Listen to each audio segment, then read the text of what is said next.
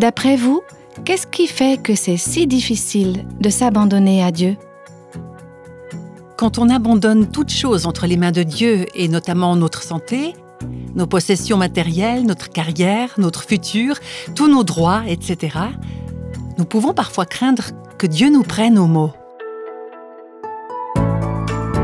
Vous écoutez Réveille nos cœurs. Aujourd'hui, nous commençons une nouvelle série intitulée S'abandonner à Dieu, affronter nos craintes. Peut-être avez-vous déjà entendu un prédicateur vous inviter à tout remettre entre les mains de Dieu. Et c'est assez facile de répondre à un tel appel en levant la main ou en chantant un cantique. Mais lorsqu'on réfléchit réellement à cet engagement de tout remettre, vraiment tout abandonner entre les mains de Dieu, ce n'est pas si facile que ça. Parce que s'abandonner à Dieu, ça veut dire affronter nos craintes. Je me souviens de quelques hymnes qu'on chantait à l'église quand j'étais petite, et je me rappelle que je les chantais de tout mon cœur à l'époque, mais que quand j'ai grandi, j'ai commencé à réfléchir à certaines des paroles qu'on chantait. Et je me suis rendu compte qu'il y avait un aspect un petit peu effrayant dans ces concepts. Par exemple, entre tes mains, j'abandonne tout ce que j'appelle mien. Seigneur, ô ne permet à personne d'en reprendre rien. Oui, prends tout, Seigneur. Ce que je veux dire, c'est que c'était vite fait de chanter ces paroles, les mots venaient très naturellement, mais si on prenait le temps d'y réfléchir, c'était un peu terrifiant.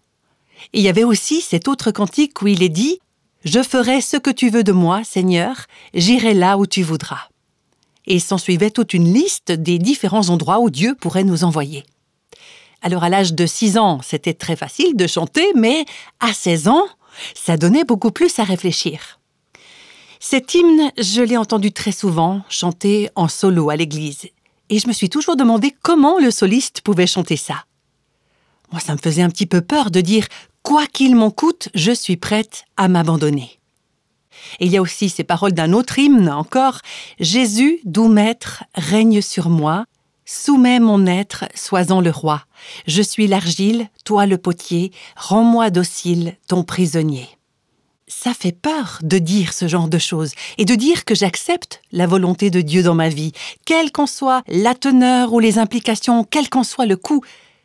C'est une chose de chanter ou de dire ça à l'Église, c'est plus difficile de faire des choix qui correspondent à la volonté de Dieu quand on se trouve dans une situation où on est en train d'essayer de découvrir ce que c'est que la volonté de Dieu. Est-ce qu'on veut vraiment que Dieu nous prenne au mot quand on prie ou quand on chante des paroles comme ça? Vous voyez, s'abandonner totalement à Christ, ça nous met face à la possibilité ou la réalité d'abandonner certaines des choses qui comptent le plus pour nous, ces choses qu'on considère comme les plus importantes dans notre vie.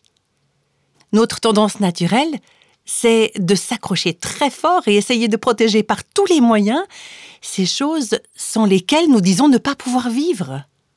Nous sommes donc réticents à tout abandonner. Je pèse mes mots, à abandonner toutes choses, comme notre santé, nos possessions matérielles, notre famille, notre réputation, notre plan de carrière, nos droits, notre avenir. Nous avons peur que Dieu nous prenne au mot et qu'il le fasse réellement. Ensuite, on peut imaginer que Dieu va nous retirer ces choses qu'on aime, ces choses dont on a besoin, et qu'il nous envoie le servir à l'autre bout du monde. On se dit, si je m'abandonne à Dieu, il va me demander des choses intolérables, insupportables. Il pourrait me demander d'abandonner une chose ou une personne qui m'est très chère. Et je crois que pratiquement toutes nos peurs, en lien avec notre réticence à nous abandonner à Dieu, peuvent se classer en quatre catégories. Ces quatre catégories, ce sont les ressources, le plaisir, la protection et les relations personnelles. On va commencer par les ressources. Si j'abandonne tout à Dieu, est-ce que j'aurai ce dont j'ai besoin? Qu'est-ce qu'il arrivera si mon mari perd son travail? Peut-être que ma famille dépend de mon salaire, et que se passera-t-il si je perds mon emploi? Est-ce qu'on peut se permettre d'avoir un autre enfant? Comment est-ce qu'on va payer pour ses études? Qu'est-ce qui va se passer en cas de crise économique? Est-ce qu'on va perdre tout l'argent qu'on a mis de côté? Et si mon mari meurt, est-ce que j'aurai assez pour vivre? Et si Dieu nous demande de donner nos économies pour la communauté ou pour une famille dans le besoin? Et si Dieu nous appelle à le servir à plein temps, comment est-ce qu'on va subvenir à nos besoins? Comment est-ce qu'on va payer nos factures? Est-ce que j'aurai assez de ressources Voilà une des peurs qui nous tenaille. La seconde catégorie de peur concerne le plaisir. Est-ce que je serai heureuse si je m'abandonne complètement à la volonté de Dieu ou est-ce que je serai misérable? Est-ce que je pourrais faire ce qui me plaît? Et si Dieu me demande d'abandonner ma carrière, mon passe-temps favori, mon meilleur ami, ma meilleure amie ou mon plat préféré Est-ce que Dieu veut que je persévère malgré un mariage difficile? Est-ce que je serai comblée si je lui abandonne complètement ma vie? Tout ça, ce sont des questions à propos du plaisir. Est-ce que je serai heureuse? Donc première catégorie, est-ce que j'aurai assez de ressources? Deuxième catégorie, le plaisir, est-ce que je serai heureuse? Et la troisième catégorie regroupe les domaines qui sont liés à la protection. Mes proches et moi-même. Est-ce que nous sommes en sécurité? Est-ce que je serai en sécurité? Et mes enfants? Et mon mari? Et si mes enfants naissent avec un handicap physique ou mental? Et si quelqu'un abuse de mes enfants? Si j'ai un accident et que je reste handicapée? Et si j'attrape un cancer? Si je me fais cambrioler? Si Dieu décide de reprendre mon mari ou mes enfants? Et si mes enfants sont appelés sous les drapeaux ou comme missionnaires, est-ce qu'ils seront en sécurité? La protection. Est-ce que je serai en sécurité? Et pour les parents, les mères en particulier, c'est peut-être une question encore plus difficile. Est-ce que mes enfants et ma famille seront en sécurité? Et il y a aussi la quatrième catégorie, la question des relations personnelles. Ressources, plaisir, protection et pour finir, relations personnelles. Est-ce que mes besoins relationnels seront comblés si je m'abandonne pleinement à Dieu? Si je lui laisse les rênes de ma vie, qu'est-ce qu'il adviendra de mes besoins relationnels? Est-ce que je devrais les laisser tomber?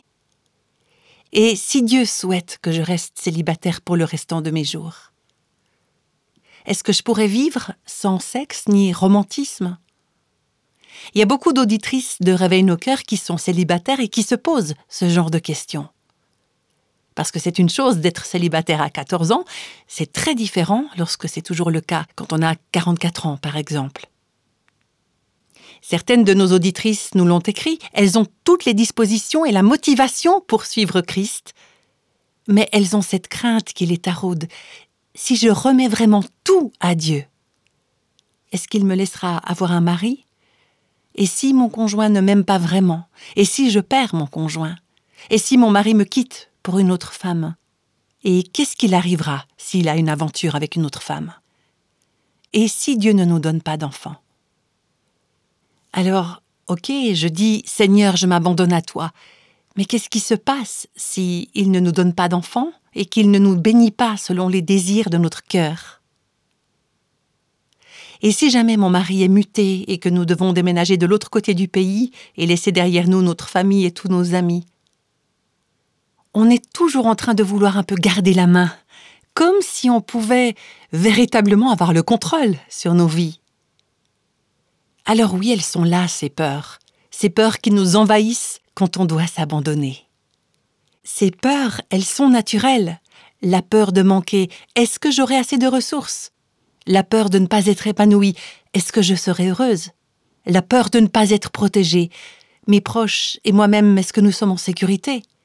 Et les peurs à propos des relations personnelles. Si je remets tout à Dieu, si je lui laisse le contrôle total, est-ce que mes besoins émotionnels et relationnels vont être pris en compte? Et plusieurs de ces craintes sont compréhensibles parce que certaines des choses qu'on redoute arrivent parfois. S'abandonner à Dieu, ce n'est pas une garantie qu'elles n'arriveront pas. Donc on s'accroche de toutes nos forces et on a peur, on a peur de s'abandonner. Et comment faire face à ces peurs? On va en parler, bien sûr, aujourd'hui et dans les deux prochains podcasts, mais j'aimerais insister sur le fait que le lâcher-prise est vraiment au cœur du problème. Il s'agit pour nous d'apprendre à connaître Dieu et de lui faire confiance. Il vous demande de lui laisser le contrôle de votre vie, donc il est important d'apprendre à le connaître pour pouvoir lui faire confiance. Depuis des années, j'aime beaucoup le verset 11 du psaume 9. Ceux qui connaissent ton nom se confient en toi, car tu n'abandonnes pas ceux qui te cherchent, éternel.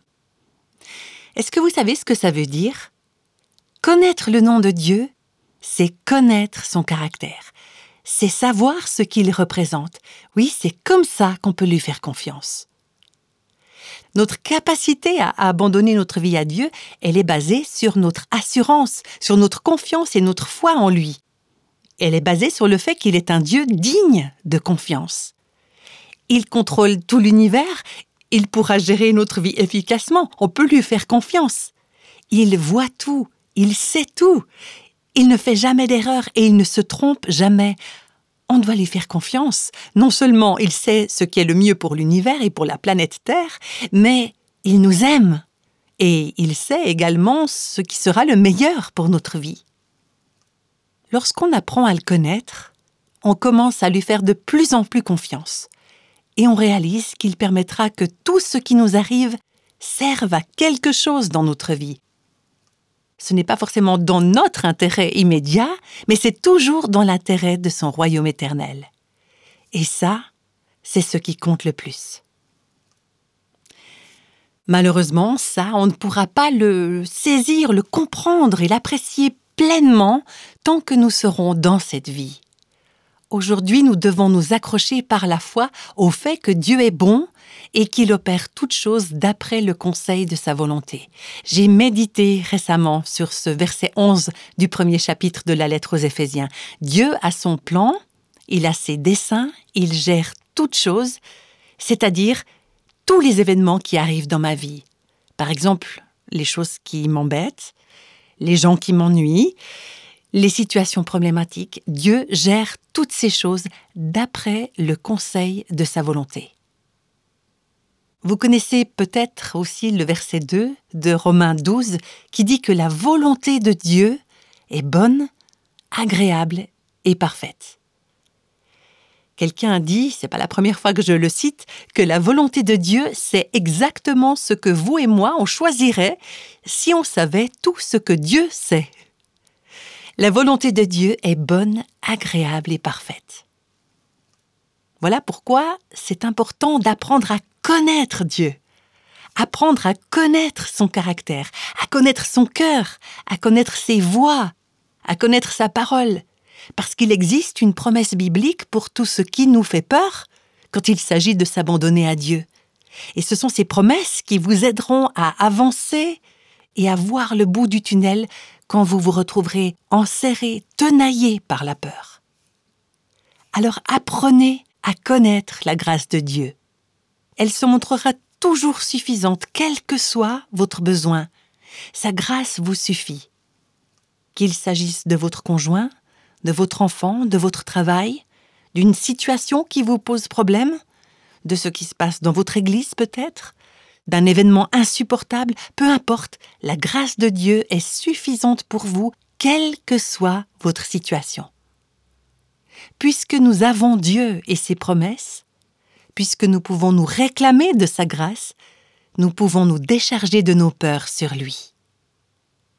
Donc on peut desserrer nos poings et lâcher tout doucement ces choses qu'on pense indispensables. On peut tout remettre entre les mains de Dieu on peut ouvrir nos cœurs à sa volonté et laisser nos craintes derrière nous. Oui, nous pouvons lui laisser les rênes de notre vie parce que nous savons qu'il s'en occupera bien de notre vie et que sa grâce nous suffit. Vous savez, quand j'étais enfant, j'aimais bien visiter les musées de cire. Est-ce que vous en avez déjà visité un? C'est assez amusant, il y a vraiment tous ces moulages en cire, des personnes célèbres, des personnages historiques, des politiciens, etc. Et tous ces mannequins ont l'air vraiment très très vrais. Et quand on est un peu loin d'eux, on se dit Ah mais c'est des vraies personnes et quand on s'approche un peu, on se dit ah non non non, c'est pas le cas. et quelquefois quand on lit la Bible, je pense qu'on voit les personnages un peu comme si c'était des mannequins dans un musée de cire. Alors on admire leur foi et leur parcours spirituel, Mais on oublie que ce sont aussi des humains qui ont dû faire face à de vrais problèmes dans leur vie. Si on prend Abraham et Sarah, par exemple, on les voit comme des super-héros, des héros de la foi, et c'est vrai. Mais ceci dit, ils ont aussi connu les mêmes peurs et les mêmes combats que nous. Et pour développer leur relation avec Dieu, ils ont dû renouveler leur abandon à Dieu. Une fois que Sarah et Abraham avaient remis une chose entre ses mains, c'est comme si Dieu en demandait une autre. Et pour pouvoir s'abandonner ainsi, Abraham et Sarah devaient lui laisser les rênes de leur vie, mettre leurs préférences de côté et faire confiance à un Dieu qu'ils ne pouvaient pas voir de leurs propres yeux. Prenez un moment pour réfléchir à leur arrière-plan. Ils avaient tous les deux grandi dans une culture idolâtre où rien, absolument rien, ne pouvait inspirer ni nourrir leur foi. Je veux dire qu'ils n'avaient pas d'études bibliques, ils n'avaient pas la louange, ils n'avaient pas de CD ou de playlist de musique chrétienne, pas d'église, pas de fraternité chrétienne, rien. Et quand un Dieu invisible et inconnu vient trouver Abraham pour lui parler, qu'il l'invite à laisser derrière lui tout ce qui lui était cher et toute sa vie, eh bien, Abraham et Sarah ont dû faire un choix, rester ou partir. Et pour faire ce choix, ils ont dû peser le pour et le contre quant au fait de s'abandonner à Dieu. Moi, je suis convaincue qu'ils connaissaient les mêmes peurs que nous. Comment ils allaient subvenir à leurs besoins? Dieu ne leur avait pas donné de réponse pour cette question. Ça, c'est la peur de ne pas avoir le nécessaire. La peur de perdre leur plaisir, ils ont dû l'affronter aussi. Est-ce qu'on sera heureux dans cet endroit inconnu où Dieu nous appelle? Est-ce qu'on sera bien ou est-ce que ce sera affreux? Est-ce qu'on sera en sécurité? Le couple n'avait ni carte, ni atlas, ni GPS pour savoir quelle route prendre ou pour connaître la géographie du lieu d'arrivée. Ils n'avaient pas la moindre information. Et ils devaient certainement se demander quels sont les défis qu'on aura à relever? Qui seront nos ennemis, nos adversaires? Ça, c'est la peur de ne pas avoir de protection. Et puis, il y a aussi cette question des relations personnelles. Seigneur, est-ce que tu veux qu'on laisse derrière nous tous nos amis et notre famille? Et pour aller où? La peur de perdre les relations personnelles. La Bible, elle ne nous donne aucun détail là-dessus. Impossible de savoir si Abraham et Sarah ont eu du mal à prendre cette décision. Mais je sais bien que ce n'étaient pas des mannequins dans un musée de cire. Ils avaient des émotions, ils avaient des sentiments, ils avaient des craintes. La foi n'est pas une foi véritable si elle ne nous permet pas de dépasser nos peurs et d'aller de l'avant. Tout ce qu'on sait, c'est qu'Abraham et Sarah se sont mis en route. Ils sont partis. La foi n'est pas une foi véritable si elle ne nous pousse pas à aller de l'avant. Le premier verset de Genèse 12 nous rapporte l'appel d'Abraham. Quitte ton pays, ta patrie et ta famille, et va dans le pays que je te montrerai. Quatre versets plus loin, on peut lire Abraham partit conformément à la parole de l'Éternel. Je souligne juste au passage que même si Abraham est le seul personnage mentionné ici, on peut se rappeler que Sarah est partie avec lui. Et pourtant, elle n'avait pas entendu l'appel de Dieu comme Abraham. Notre Dieu avait parlé directement à Abraham et Sarah a dû faire confiance à son mari, qui lui-même faisait confiance à un Dieu qu'il n'avait jamais vu ni rencontré. Alors quelle foi incroyable, non seulement de la part d'Abraham, mais surtout pour Sarah. Donc sans plus d'explications, sans aucune idée de là où ils allaient ou de ce qu'ils feraient une fois arrivés, ils sont partis risquant le tout pour le tout. Ils se sont jetés dans les bras de la Providence et ils ont pris la route.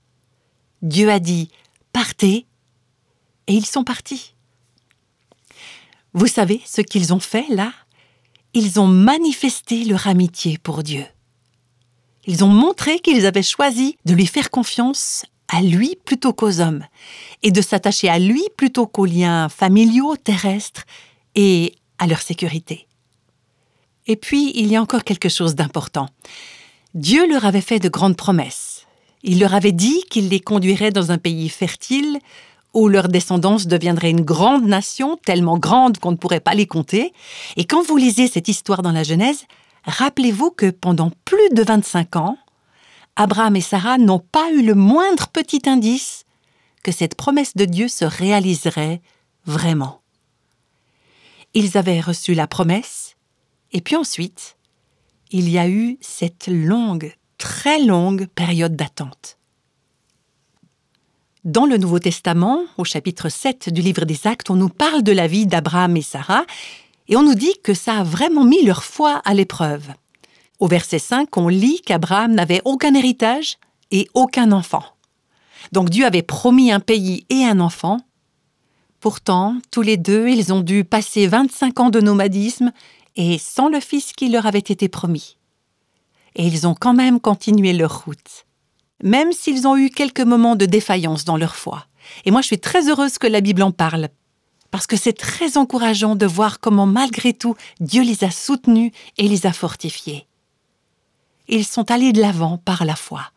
Abraham et Sarah se sont abandonnés à Dieu pour suivre ses plans, mais ils n'avaient aucune garantie tangible que cette stratégie serait payante. Je crois que c'est une bonne illustration de l'abandon à Dieu. C'est de partir quand Dieu dit pars. C'est de donner lorsque Dieu dit donne. C'est de s'abandonner quand Dieu dit abandonne-toi. Et quelquefois, c'est impossible de voir le dénouement déjà au moment où l'on s'abandonne. Il n'y a pas de preuve visible, tangible. Dieu vous dit peut-être Continue d'aimer ton mari. Et vous vous répondez Mais Seigneur, ça fait 25 ans. Et il dit Continue, accroche-toi à moi, accroche-toi à mes promesses, et remets ta vie entre mes mains, quelle que soit l'issue. Même quand on ne peut pas voir le dénouement, notre obéissance vaut la peine. Il faut continuer. Même si Abraham et Sarah ne pouvaient pas voir l'issue, même si la promesse avait l'air de mettre des années à se réaliser, ils ont tous deux placé leur confiance en Dieu. Ils l'ont cru sur parole. Ils ont parié sur les promesses de Dieu et ils ont tout mis en jeu. Leur vie, leur sécurité, leur avenir, etc. Ils ont cru que Dieu est réel et qu'il tient parole. C'est là-dessus que reposait leur foi. Et c'est ça qui motivait leur abandon répété entre les mains de Dieu. C'était leur foi dans le caractère de Dieu et en ses promesses qui a permis à Abraham et Sarah d'accepter de vivre comme des nomades sous des tentes pendant plus de 25 ans. Et dire qu'on pense que notre maison est en désordre, ou qu'il faudrait prendre le temps de rénover ou l'arranger, et dire qu'on se plaint aussi parfois d'avoir trop déménagé. On parle souvent d'Abraham comme un homme de foi, mais c'est bon de se rappeler que pendant ces 25 ans, Sarah a montré au moins autant de foi que son mari. Ils habitaient sous tente, ils voyageaient sans cesse et se posaient jamais très longtemps quelque part, mais comme ils faisaient confiance aux promesses de Dieu, ils étaient prêts à faire ces sacrifices jusqu'à ce que ces promesses soient accomplies. La lettre aux Hébreux chapitre 11 nous dit que c'est par la foi qu'Abraham est venu s'installer dans le pays promis comme dans un pays étranger. Il y a habité sous des tentes, ainsi qu'Isaac et Jacob, les co-héritiers de la même promesse, car il attendait la cité qui a de solides fondations, celle dont Dieu est l'architecte et le constructeur. Dieu leur avait promis quelque chose de permanent, quelque chose de durable, quelque chose d'éternel et ils étaient prêts à accepter ce style de vie nomade pendant toutes ces années parce que leurs yeux étaient fixés sur ce qui allait arriver. C'est la foi dans les promesses de Dieu qui les a aidés à persévérer pendant toutes ces années d'infertilité, toutes ces années où leurs aspirations avaient l'air d'être vaines. Dieu leur avait promis une descendance, et la Bible nous dit dans Hébreu 11, verset 11, que Sarah a cru à la fidélité de celui qui avait fait la promesse. Oui, il y avait bien des moments où elle était incrédule et où elle a perdu sa confiance en Dieu, et elle a fait des choses un peu idiotes. Mais la plupart du temps, elle a considéré que Dieu était fidèle. Il avait promis, et donc elle savait que d'une manière ou d'une autre, il accomplirait sa promesse. C'était grâce à la foi dans les promesses de Dieu qu'Abraham et Sarah ont pu accepter de remettre cet enfant de la promesse, ce fils tant attendu, entre les mains de Dieu au moment du sacrifice d'Isaac. Ils se sont dit Dieu a promis, il est fidèle, il doit savoir ce qu'il fait. Et eux, ils ne savaient pas tout ce que nous, on sait aujourd'hui. Nous, on peut lire le récit de leur histoire. Aujourd'hui, c'est grâce à leur expérience et à celle de tant d'autres personnes dans la Bible qu'on peut avoir le meilleur aperçu de la façon dont Dieu travaille. Notre Dieu a été mis à l'épreuve. Il a prouvé que son caractère, son cœur et sa fidélité sont infaillibles depuis des milliers d'années. Mais Abraham et Sarah, n'avaient pas ce recul. Pourtant, ça ne les a pas empêchés de lui faire confiance. Dieu s'est révélé à eux pour les encourager. Par exemple, dans le premier verset de Genèse 15, Abraham, n'aie pas peur, je suis ton bouclier, et ta récompense sera très grande. Qu'est-ce que Dieu est en train de dire à Abraham là? J'aimerais juste situer le contexte. Ça arrive au moment où Abraham est menacé par un roi ennemi, et Dieu le rassure. Je suis ta protection, je prends soin de toi. Avec moi, tu auras tout ce dont tu as besoin. Alors tu peux me faire confiance. Ceux qui connaissent ton nom se confient en toi, car tu n'abandonnes pas ceux qui te cherchent. Quelquefois, quand Dieu nous appelle, on doit remettre entre ses mains certaines choses ou certaines relations qui nous paraissent indispensables. Des possessions matérielles, un travail, une promotion, la santé, un conjoint, un enfant, le respect ou l'amitié d'une personne qui nous est chère.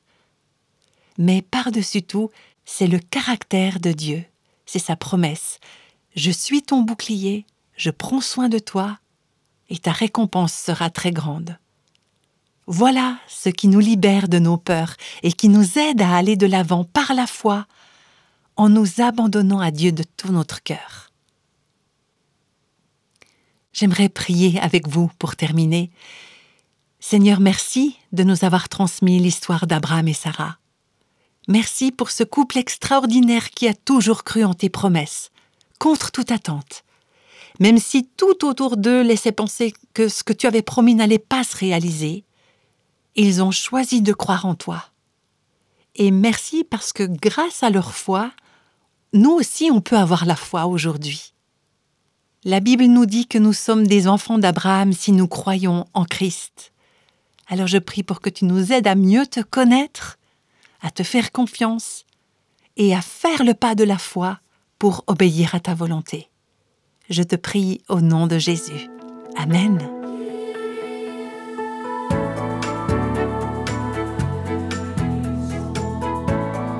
Tous les extraits de la Bible sont tirés de la version second 21.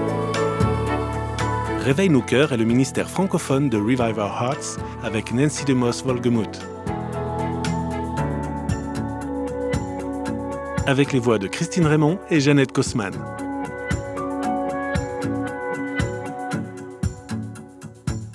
Quelle que soit la saison de votre vie, Réveille nos cœurs vous encourage à trouver la liberté, la plénitude et à porter du fruit en Christ.